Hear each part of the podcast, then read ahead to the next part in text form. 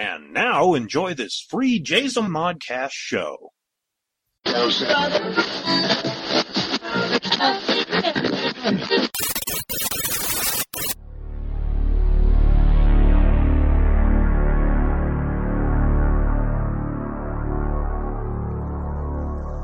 world of myth bits.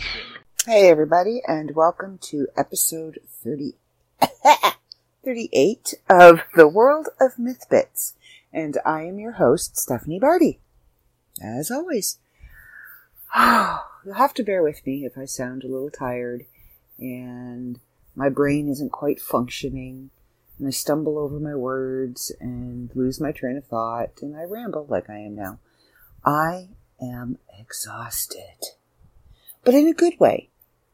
I just spent the weekend from Friday till today at um, an event that I attend every year. I've attended the last three years, and last year I just kind of jumped in and helped at reg registration, um, just because that's who I am, and then um, was voluntold at the end of the event last year that I would be doing the same thing again this year. So I was on volunteer staff this year. there are perks. And again, I was at the panel registration table, giving all the panelists their welcome packages and everything that they would need for the weekend and their swag bag and uh, working my little tushy off and I was a panelist this year. Now, this event is called Ad Astra, and I'm just going to read to you and tell you what it what Ad Astra is. Ad Astra is a not-for-profit, volunteer-run, weekend-long science fiction, fantasy, and horror event with a focus on authors and other creative professionals.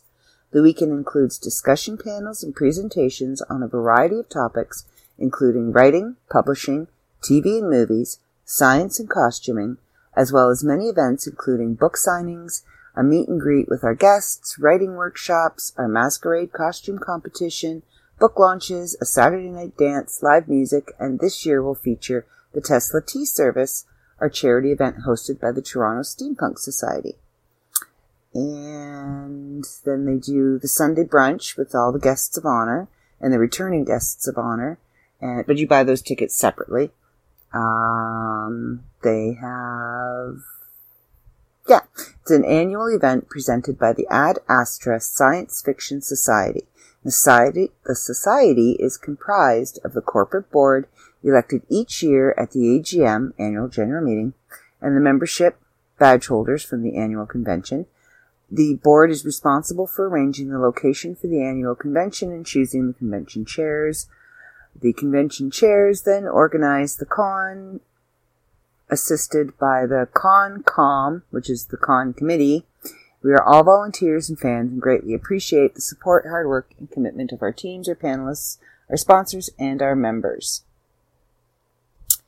Now, that being said, it's not just science fiction, fantasy, and horror there's romance, there's um, magical realism, there's all genres, basically.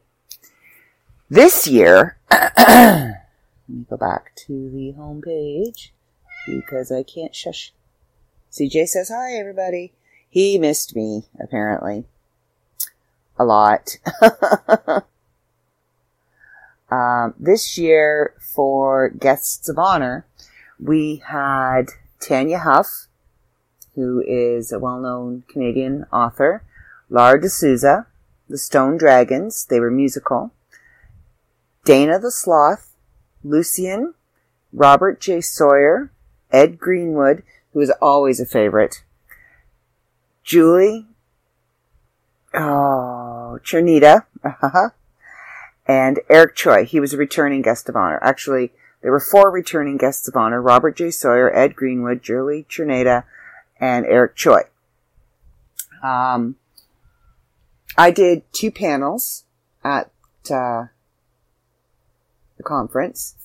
I did one Friday night called, uh, it was about retaining your Canadian identity in, a, in an American literary world.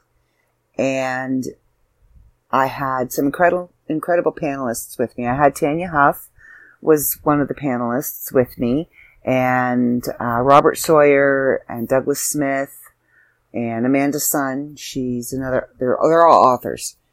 And MJ Moores was with me as well. And we were discussing how you retain your Canadian identity when you're most of our, our literary market is American and things that you should give up, things that you shouldn't give up, things you should fight for. Um, and there is a wide range of opinions on several topics. We didn't always all agree on certain things. Now, the longtime authors that have been doing it 30 plus years that were on the panel were very staunch and very don't give this up, don't give that up. But they've been doing it 30 plus years. As a beginner author, you kind of have to get your foot in that door first before you can make your stand. But we all agreed one of our biggest pet peeves was spelling.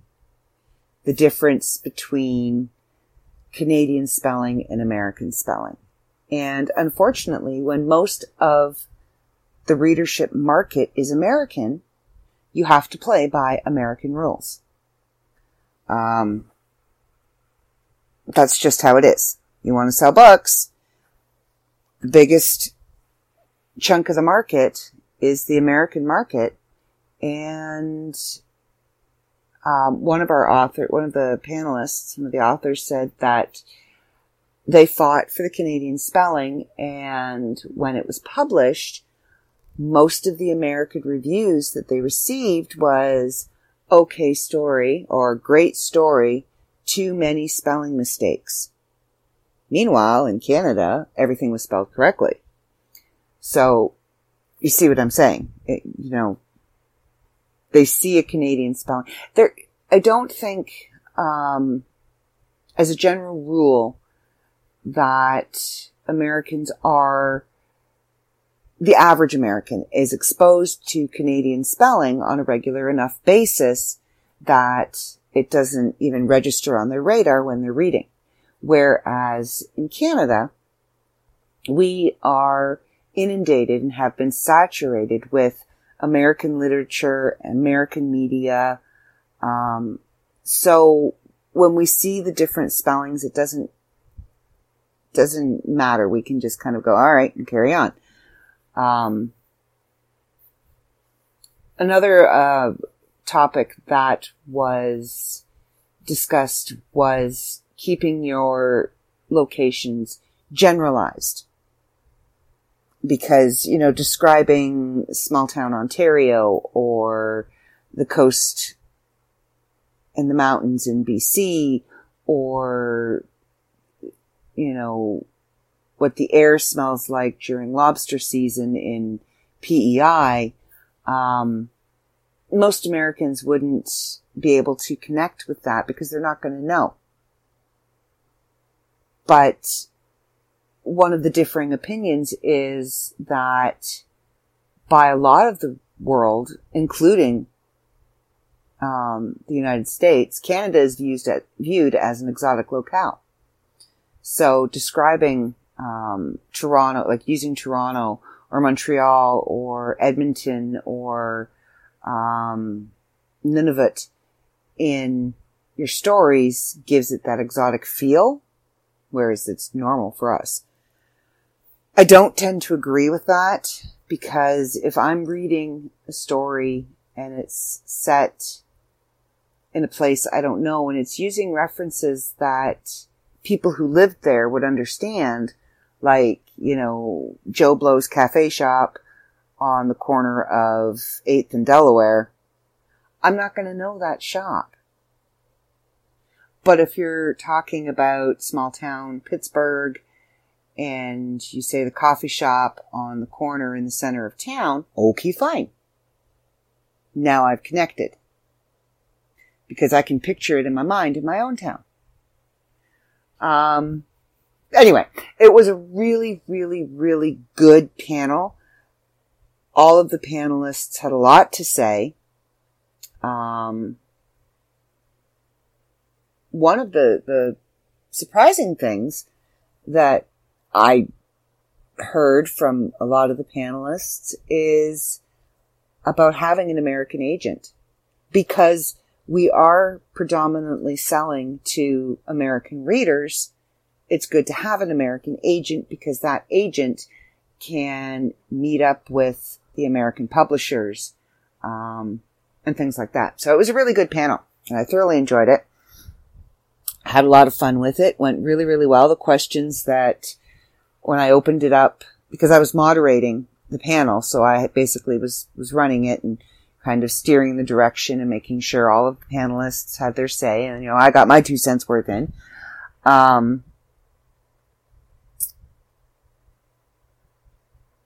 the other, when I opened it up for questions, I told you I'm exhausted, so my brain just kind of at times goes off. and I have to mentally switch it back on. Um, when I opened the floor to questions, there were a lot of really, really good questions about publishing and um, do you need an agent? Should you get an American agent? Should you get a Canadian agent? Should, should you only submit to Canadian publishing houses? Should you only submit to American publishing houses? Things like that. It was really, really good. I really enjoyed doing that panel. And I actually was taking notes on a lot of the things that came up in the panel that I hadn't thought of. So I will be doing um, a formal discussion. It won't be a panel. I won't have other panelists with me. I will be doing a talk, giving a talk on retaining your Canadian identity in an American literary world. To now, this see this was this one was done primarily to Canadians. We had two two Americans in the audience. and I will be doing it at Jay Zillmann's Pop Culture Expo PCE in February 2020 in California. So I'm going to have to modify it a little bit more in the sense of instead of explaining how to retain your identity in an American literary world, more to explaining why we we need to retain our identity and the reasons how we lose part of our identity um, and things like that. Anyway, the other panel that I was on was Saturday morning. These people, I just don't know I'm not a morning person. I, I went to bed at a decent hour Friday night. I think it was maybe one, one thirty. Uh, so it wasn't too bad. So eleven o'clock Saturday morning, I had a panel with Moira Scott and Karen Dales and Evan Dales, Karen's husband. I always want to call him Dale Evans. and it was on the history of witchcraft. As you know, I follow an alternative spiritual path. And again, it was full house, standing room only. And we went through the history of witchcraft and um, how it started, where it started, when it was brought into the mainstream, um, it's been around a lot longer than Gerald Gardner. Google him. It's it's a craft. It was anybody who did healing with herbs or poultices or um, believed in alternative deities, like the Egyptians. The Egyptians all have had, they, they've been a polytheistic, uh, religion for thousands, thousands. Like I, I, I'm probably wrong because my brain is fried, but like 23,000 years they have been a polytheistic religion. Um, and I mentioned the Egyptians, I'll tell you why later. but the craft has been around for a very long time. And we're lucky to have some of the traditions and the the rituals and the um, spells and things that we have now because it was always originally an oral tradition. It was things that were handed down, like your mom teaching you how to make an apple pie because her mom taught her how to make an apple pie and her mom taught her how to make an apple pie and so on and so on and so on. So it was an oral tradition, but Karen and Moira know their history inside and out, frontwards and backwards and upside down. And I always learn something from them when I do this panel. I did the same panel with them last year. And I always learn something from them. It's quite amazing. Karen was actually involved this year in November at the um, Assembly of World Religions, the Conference of World Religions in Toronto, that was held in Toronto this year, and she was there representing the pagan community. And so that was pretty interesting. So yeah, I did the two panels. So I was done all my official panelist business by noon on Saturday. And I was free to attend panels and mix and mingle. Um, Karen had a table in the vendor's room and she said, you know, did you bring any books with you? And I said, well, of course I did. Just in case I came across somebody who wanted one. She said, well, go grab some, throw them up on the table. So I did. I threw some up on the table and sold them all. Yay me! I was very happy with that. And um, they were all signed. Um, so that was fun and a lot of walking walking, walking upstairs, downstairs, back and forth. And basically I, I went down, my friend Melissa, um, fellow writer, she dragged me to this convention three years ago, kicking and screaming pretty much.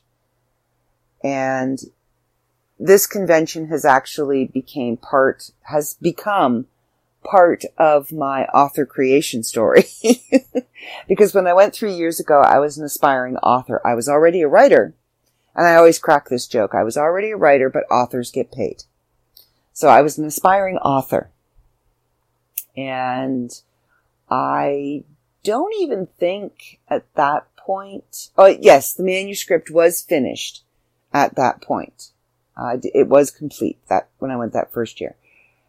Um, and then when I went back the second year, last year, I was going as a soon to be author because I had already pitched my book to a publisher and we had agreed. Well, he had agreed. He had um, expressed an interest and he wanted to publish my book. But I had certain hoops, if you will, that I had to jump through first. I had to, you know, build a fan base, build an audience, let people know what my writing style was.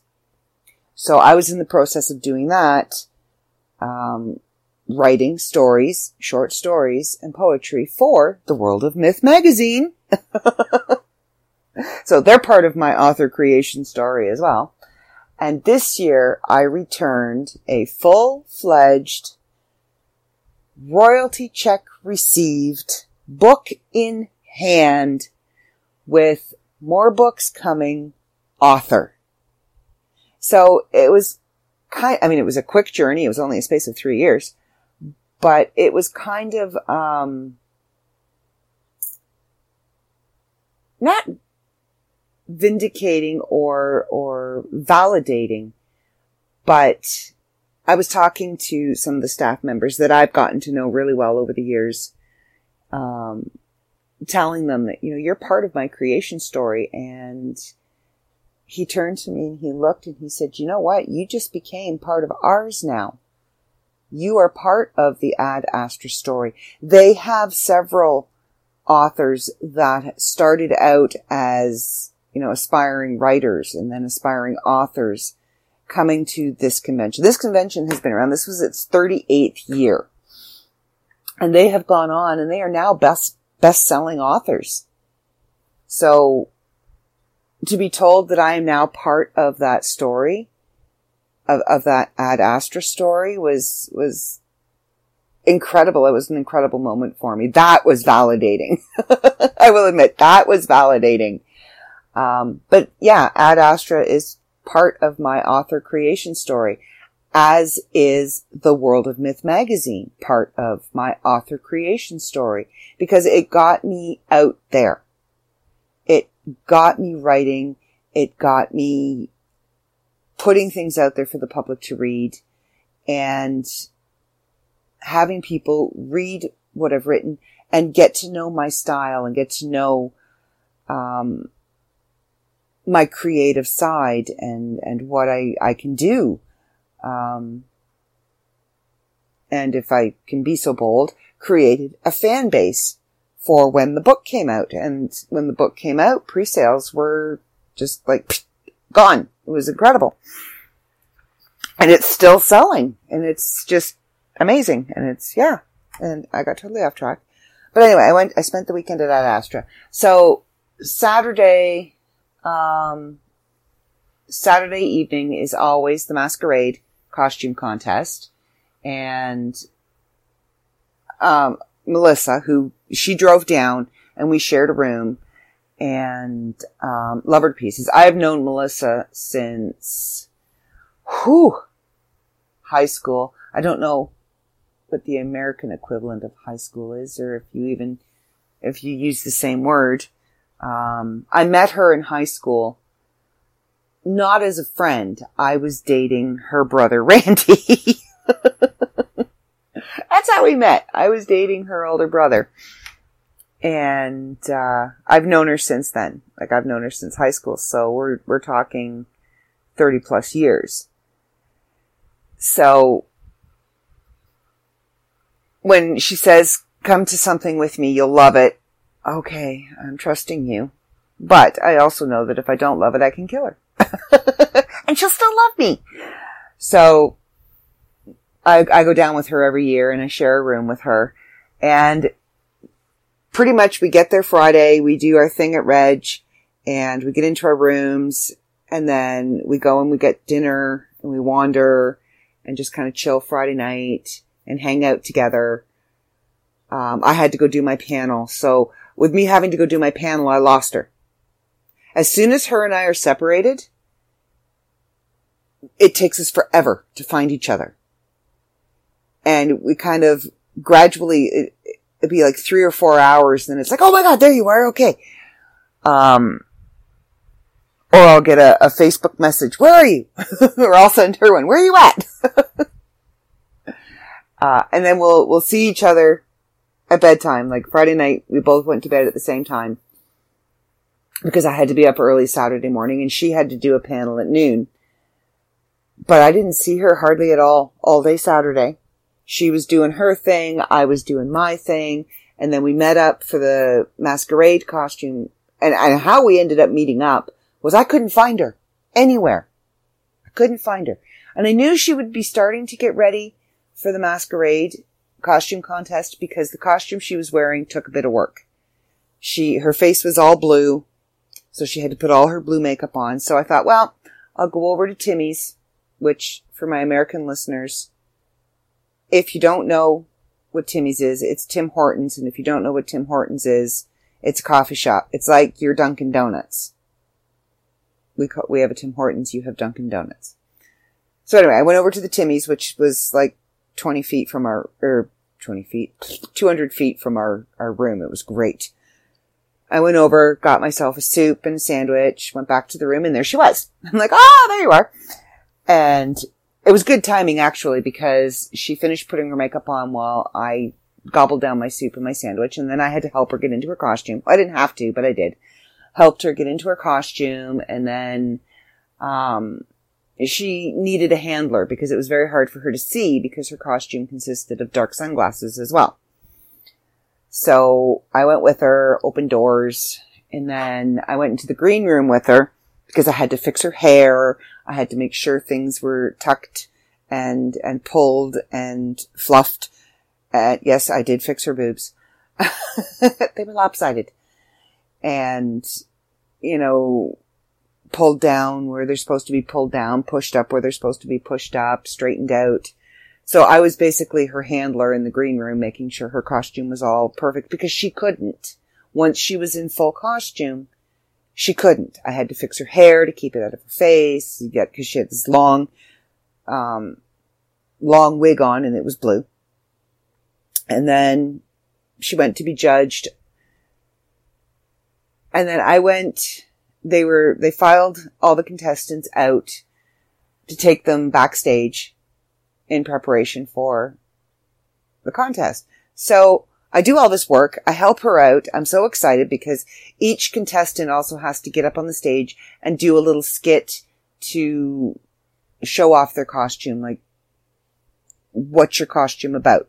Do a little, you know, have a little, the announcer read a little something funny or do a little skit or whatever. And she had written one and she was a little nervous about it. She wasn't sure if it was going to, the line, if she wasn't sure if the MC was going to deliver the particular line the way she wanted it to be delivered to get the laugh. So I went into where the stage was and the band was just finishing up. So I thought, okay, well, the sound guys have to reset everything. So I'm going to pop outside, have a few drags off my vape.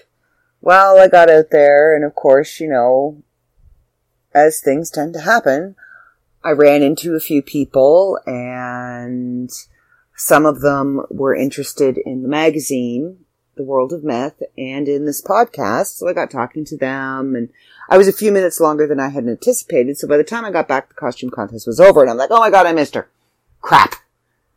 But everybody I talked to was like, oh yeah, yeah, yeah, the, the, blue, the blue chick in the purple. That was my favorite skit. That was so cool. And I'm like, that was Mel oh my God, are you kidding me? So it, it was really good to get that feedback with them not even knowing who it was. So I finally found her. And we went back to the room because she wanted a tea. Or we went to the Tim Hortons because she wanted a tea. And then the dance was starting. And I wasn't feeling, see, our room, it was really, really hot while we were down there. It was, I mean, technically it was only like 81, but with the humidity, it felt like it was over 90. So it was technically 90 degrees and it was hot and it was sticky. And I'm not used to air conditioning. I don't have air conditioning in my house. We survive with ceiling fans and oscillating fans and upright fans and, and open windows. So, and I also am not used to the city. I live in the country. We have clean air for the most part. There's not a lot of traffic. There's not a lot of congestion. There's not a lot of tall buildings. So here's this country mouse down in the city, surrounded by tall buildings and smog and air conditioning, but we kind of needed the air conditioning in our room because it was so hot. I had the air conditioning set on meat locker, so it was really, really cold in our room. But, and the whole hotel was air conditioned. So my throat was getting really sore. My sinuses were really sore. I felt like I was coming down with a cold. So I'm like, uh. So we went back to the room. I took a bunch of Advil. I don't know if you guys have Advil in the States, Tylenol. They're headache medication, pain medication, over the counter stuff, and two allergy pills. And about 45 minutes later, I felt great great enough that I went and got myself a drink. That was my first mistake. it went down really, really well. And I felt even better. So then I went and got myself a second drink. That was my second mistake. That was my last drink though. I only had two drinks. because I felt really good. And the dance started, the music was really good. We were having a blast. Um, there was one uncomfortable spot in the evening, but that was dealt with. But anyway, I digress. It was great. At one o'clock or one thirty, Mel had had enough. She was exhausted, and I have a tendency to um, stay to the very last note of the very last song, and then I end up hanging out with um, the DJs and my friends. You know, I hang out with my friends, and this year was no different. So the dance ended, and um, Amy and I helped. Everybody got their stuff packed up because I mean these are DJs that show up with a laptop and plug it into the sound system and go. No, these are professional DJs. They have a mixing board and there's three of them and they're playing off of each other and they've got song lists and it's just, it's an incredible thing to see. And I know one of them, well, I know them all really well. And, um, one of them, we joke, he's my con husband, which means because we're such good friends, he kind of, he's always, we always hang out together and anybody on the outside would look at us and think, oh yeah, they're a couple because it keeps all the creepers away. I'm a married woman. I don't need to be hit on. I don't need to be, um, harassed. I don't want to have that conversation. Like, dude, you're really nice, but I'm married. Go away. It just prevents all that. It just, it prevents all that because my husband doesn't come with me. So I have a con husband, kind of like a work husband.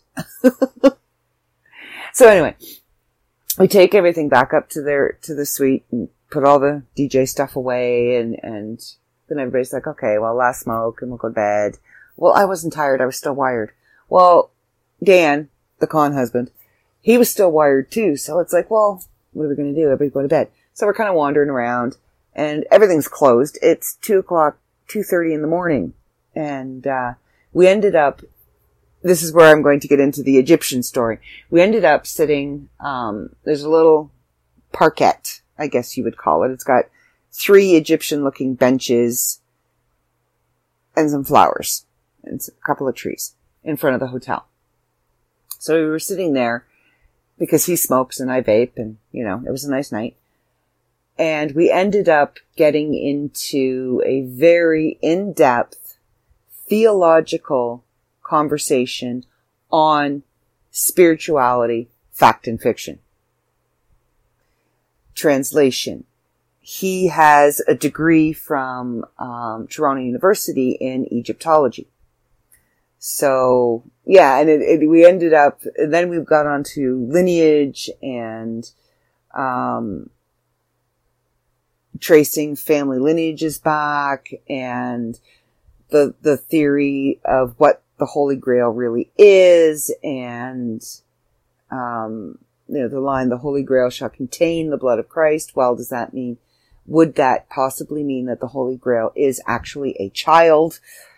Um, yeah, it was it was a great conversation, and I mean we were throwing ideas and, and information back and forth, and I grabbed my phone at one point and looked at it and went, holy crap, it's 3.35 in the morning. I need to go to bed. That's when we went, oh, yep, time to go to sleep. Cause checkout was at 11 and if I know my roommate as well as I know my roommate, she'll let me sleep as late as humanly possible, but then she'll have to wake me up. And she's a morning person. So she's very bubbly, very bouncy, very cheery, and I love her dearly. That being said, I am not a morning person. I don't do bouncy, bubbly, and cheery.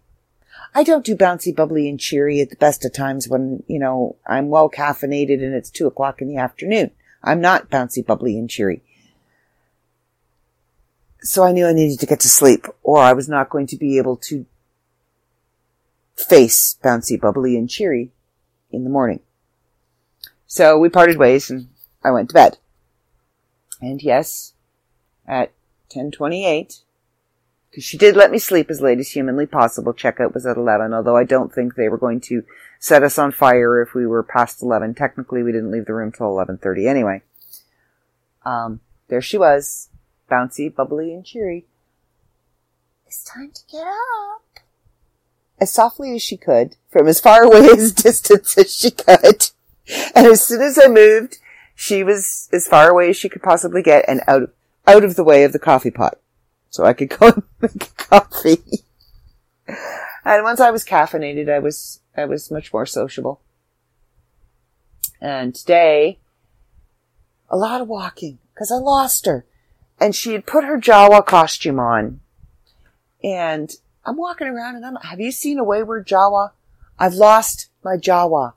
My Jawa is gone. I can't find her. Meanwhile, she's hiding out in the 501st costume room. I'm walking everywhere through this hotel looking for her, and there she is sitting in the room with everybody. What the hell? Finally, I gave up and I went and sat outside. I figured, you know what? She'll find me. And she did. Not five minutes after I sat my butt down and went, oh, okay, I'm just going to sit here and wait for her to find me. She found me. and there were still panels going on today and, and, and things happening. Um, and then they had closing ceremonies at four and an hour and a half later after, because goodbyes always take an hour and a half. Always. Doesn't matter how quickly you try and make them, they will be an hour and a half. Every time. Guaranteed. Goodbyes will be an hour and a half.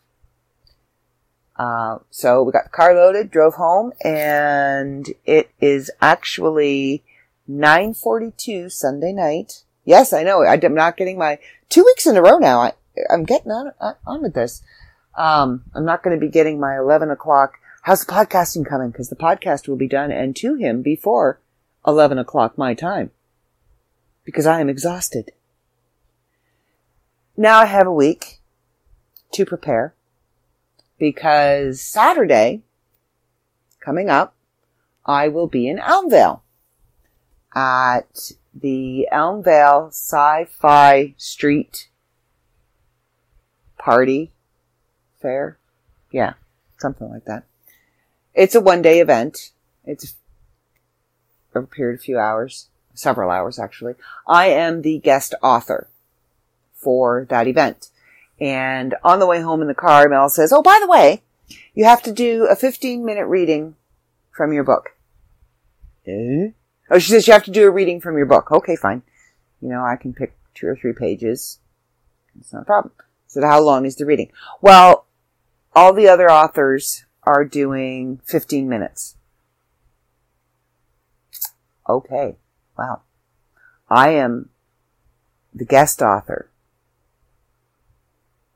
So I can't do any less than 15 minutes. Damn it. so now I have to read from my book to people. So for the next week, I am going to be, um, I've already chosen my selection. Thank you, Dave. You are awesome. I think I told you that several times this weekend, that you are awesome.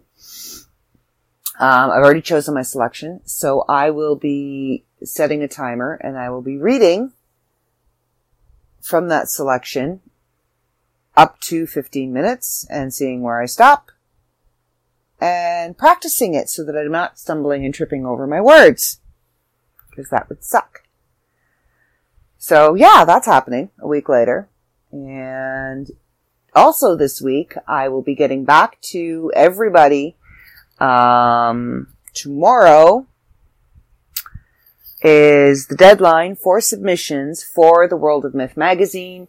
So get your stuff in. Please, please, please, please, please get your stuff in.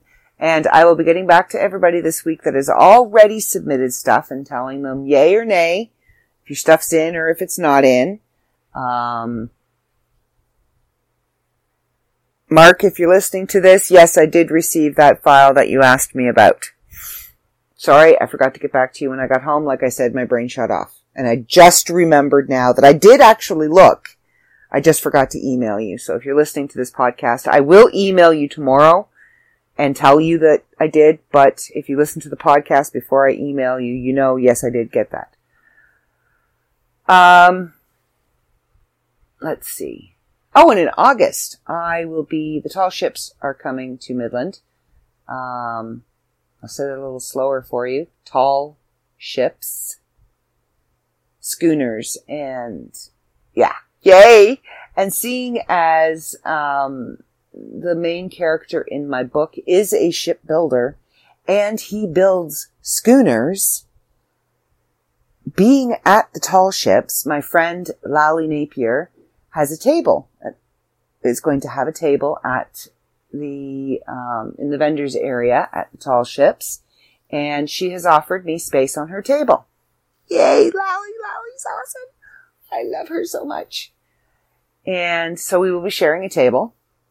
So I will have my book for sale at the tall ships, which I think is just absolutely the coolest thing that I am going to have my book about schooners at an event where there are actual real schooners. And trust me, I've done my research on schooners and I want to take a close look at a real schooner and go, yeah, that cannon could go right there and it could go right there and right, you know what I mean? So, yeah, I'm excited about that. Um, after pause for the cause, I need a drink of water as I completely pour it down the front of my pajama top. Yeah, I'm already in my pajamas. It's not even dark out yet. And I'm in my pajamas. I am that tired. I, next year, I will be taking my own pillow. I can't, I'm allergic to feathers, so I can't do down. Down, I just wake up and I sound like Darth Vader with a head cold.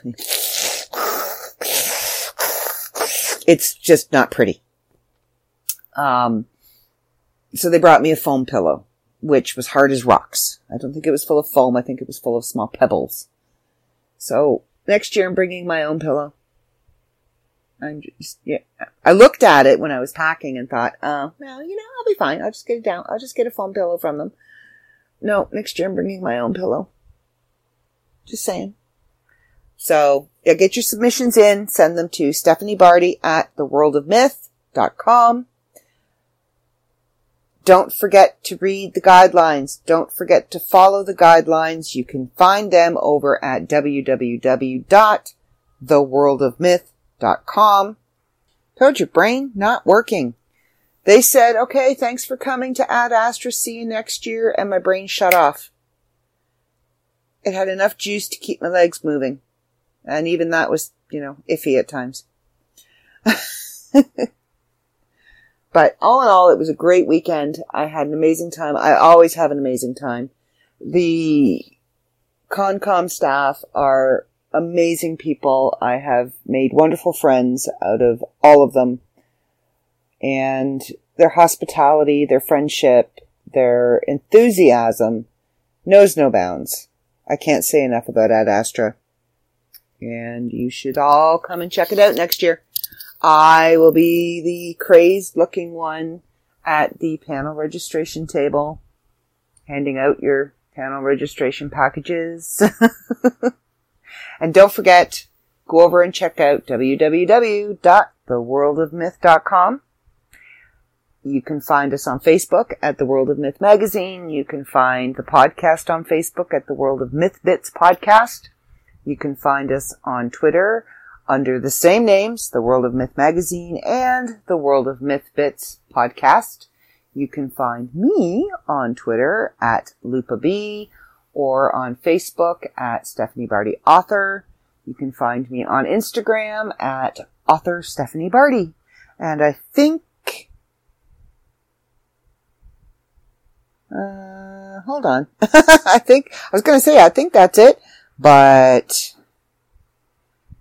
oh, oh, my goodness. Okay. Yes. PCE. How much time do I have? Okay. PCE. PCE we have confirmed. That was a very Chevy Chase National Lampoon's Christmas Vacation kind of singing voice, wasn't it? Um, we have confirmed for PCE Carl Gottlieb, who is the screenwriter of Jaws and the Jerk, and Sam Kwasman, who is a voice actor for, or was a voice actor for Robot Chicken and Tom and Jerry. Um, there are several other things in the works soon to be announced. And yeah, it's gonna be fun. Okay, so no, never mind. So yeah, those are the, those are two of the celebrities confirmed so far.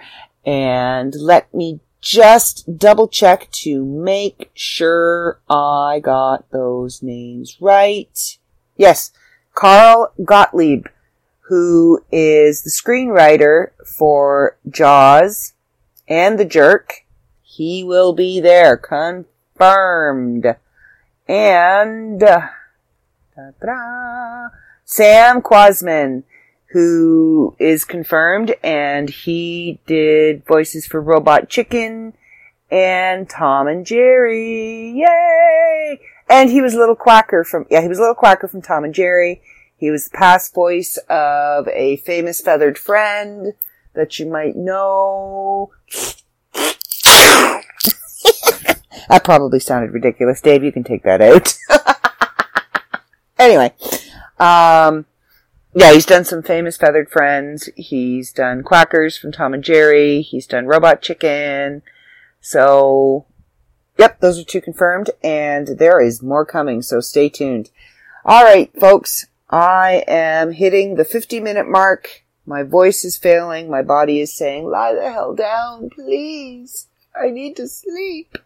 So I will talk to you all next week. Don't forget to check us out at www.theworldofmyth.com and send us your stuff.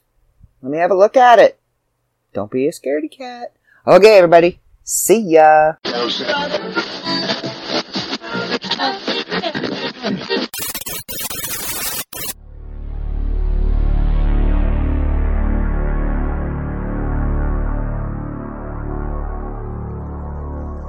The World of Myth Bitch.